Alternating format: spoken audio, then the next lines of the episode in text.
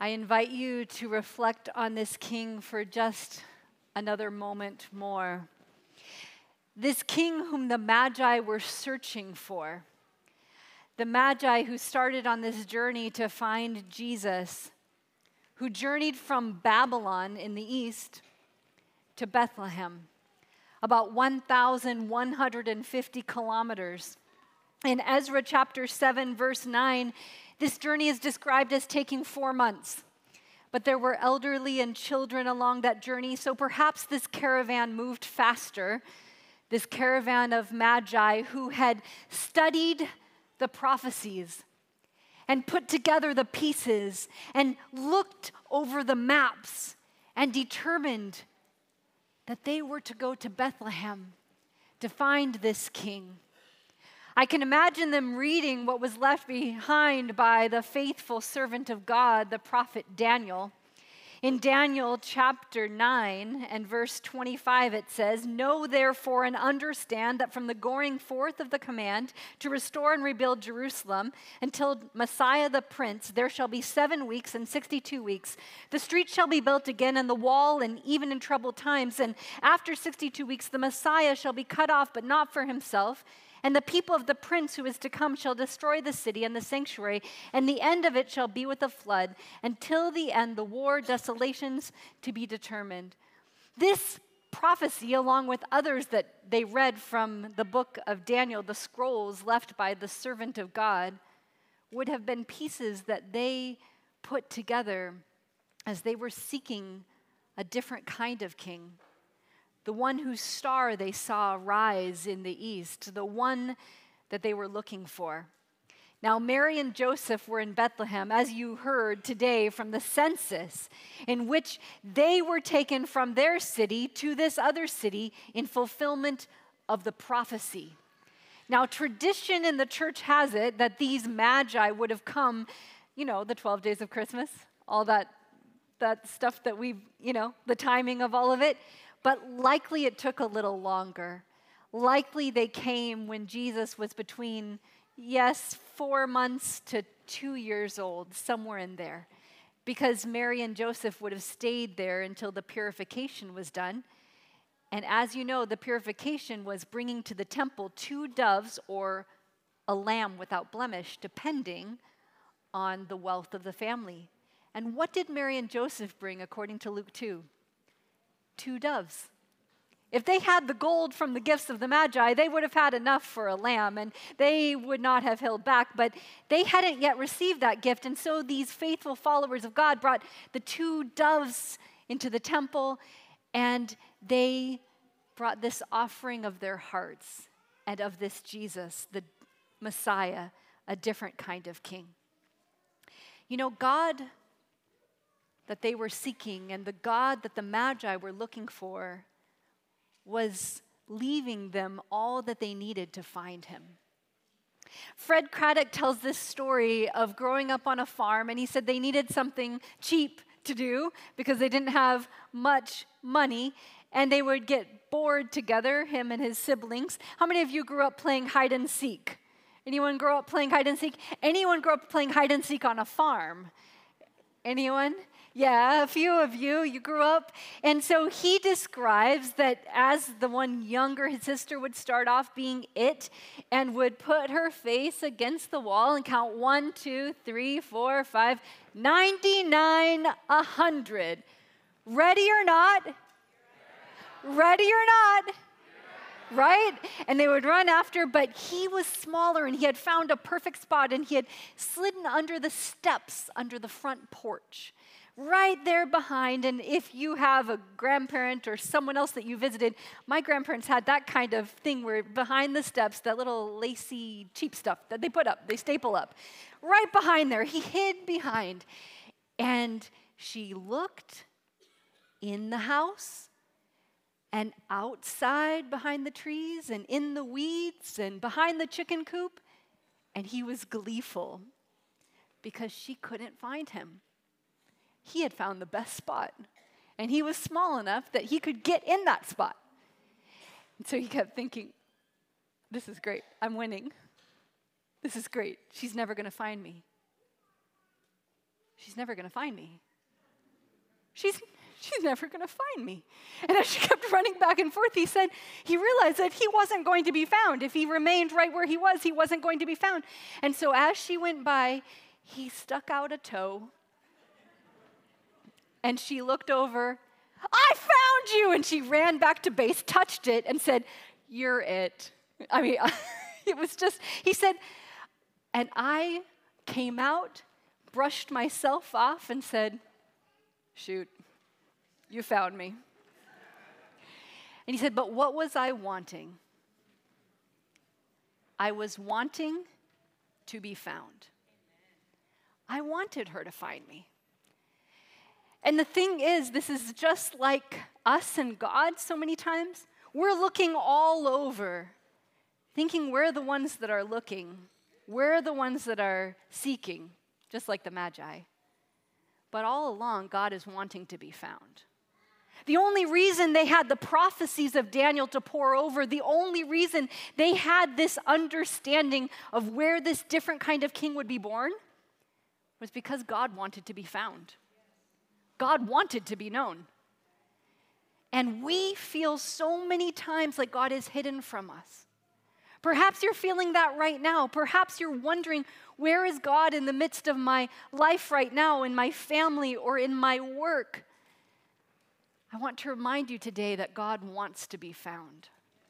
Like Jacob, we end up saying, Wow, God was in this place and I didn't even expect it. The Magi gave gifts to Jesus, who was a different kind of king.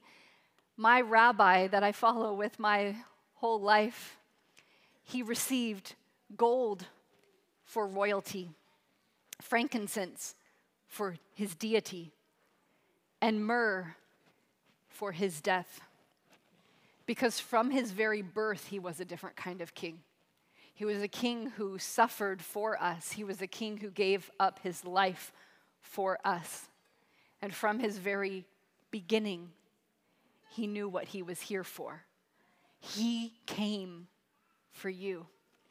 He came for you so that when you feel like God is hidden from you, you can remember that God was always wanting to be found.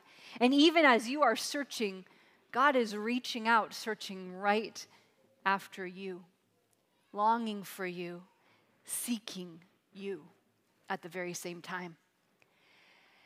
As I listened this morning, and I'm so glad I get to do two services. I don't know how you feel, the parents who had to, today too, but I felt so blessed each and every time, each song. Like, I don't want it to stop, it can just keep going. I want this to keep going.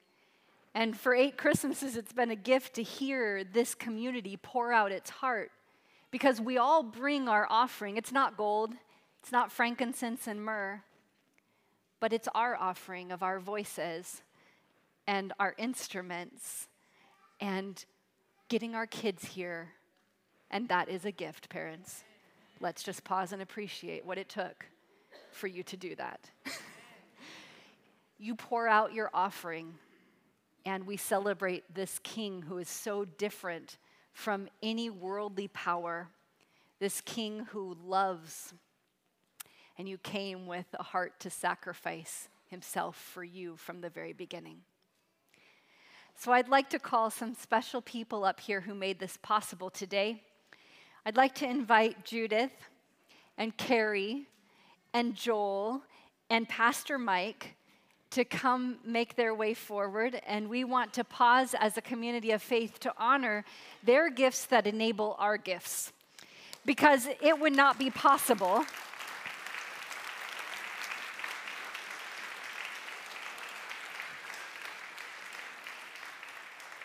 It would not be possible to pour out these gifts to Jesus without these ones. So, I know Judith is here somewhere because she was just here. Joel, your music, your dedication to the choir, to be here for every practice, to pour out your gift before God, it blesses all of us. Thank you.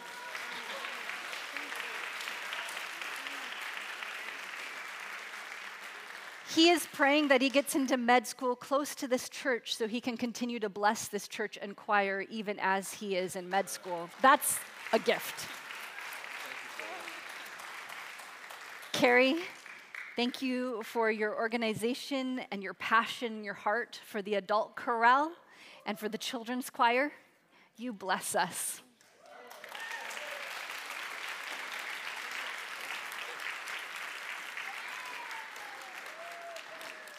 I'm going to say it whether you're here or not, but I'm glad you're here for this.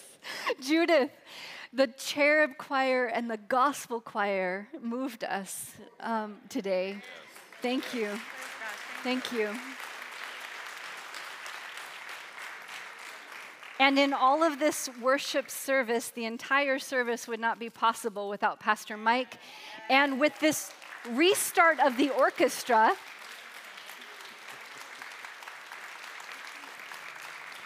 I kept receiving firsthand testimony from the orchestra that they said they see another side of you and they see how deeply patient you are, is what I heard.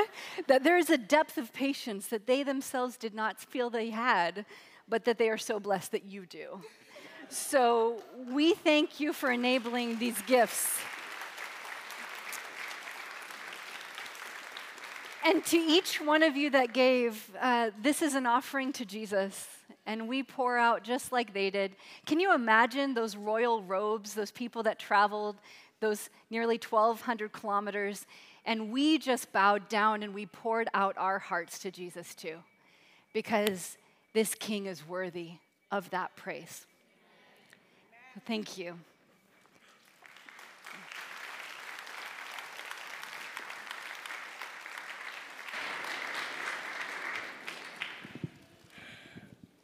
I am so honored and privileged to recognize our senior pastor Amen. Today. Um, she has given us. yeah.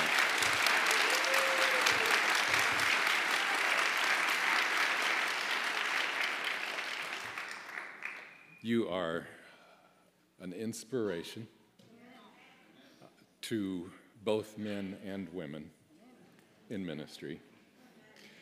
And you inspire us and keep us focused on Jesus and the worship of Jesus in our worship services. On a personal note, you are one of the absolute best friends and mentors in ministry I've ever had. Thank you.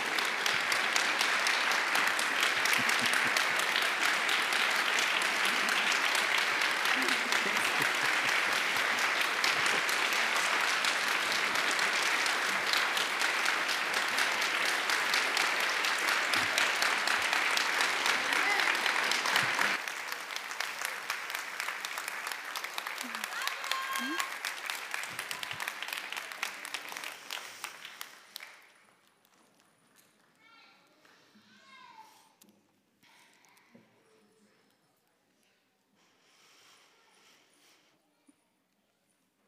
I am deeply grateful for each of you and the gift it is to do life together. It's a gift that I do not take lightly. And I'm deeply grateful for the pastors not standing on this stage and the people a part of this uh, Pastor Gabe, Pastor Linda, Pastor Steve, Pastor Starla, who wrote the script for the drama that we heard today, uh, Pastor Katura, and Pastor Mike and each one of you, because together we are the body of Christ. Together we get to pour out our praise, and I'm so grateful for that. So, this season, if you are feeling that God is hidden from you, my prayer is that you would know that God is seeking you and the reason that you are able to see and experience the grace of God is because God has placed that grace and love before you so that you can be found and that God can be found by you. And that whatever you're experiencing or walking through, expected or unexpected, God is there, even in this. and that we are invited to pour out our hearts just as the Magi did that day, as we find a different kind of king. We find a king who is hidden in plain sight, ready with open arms to receive us.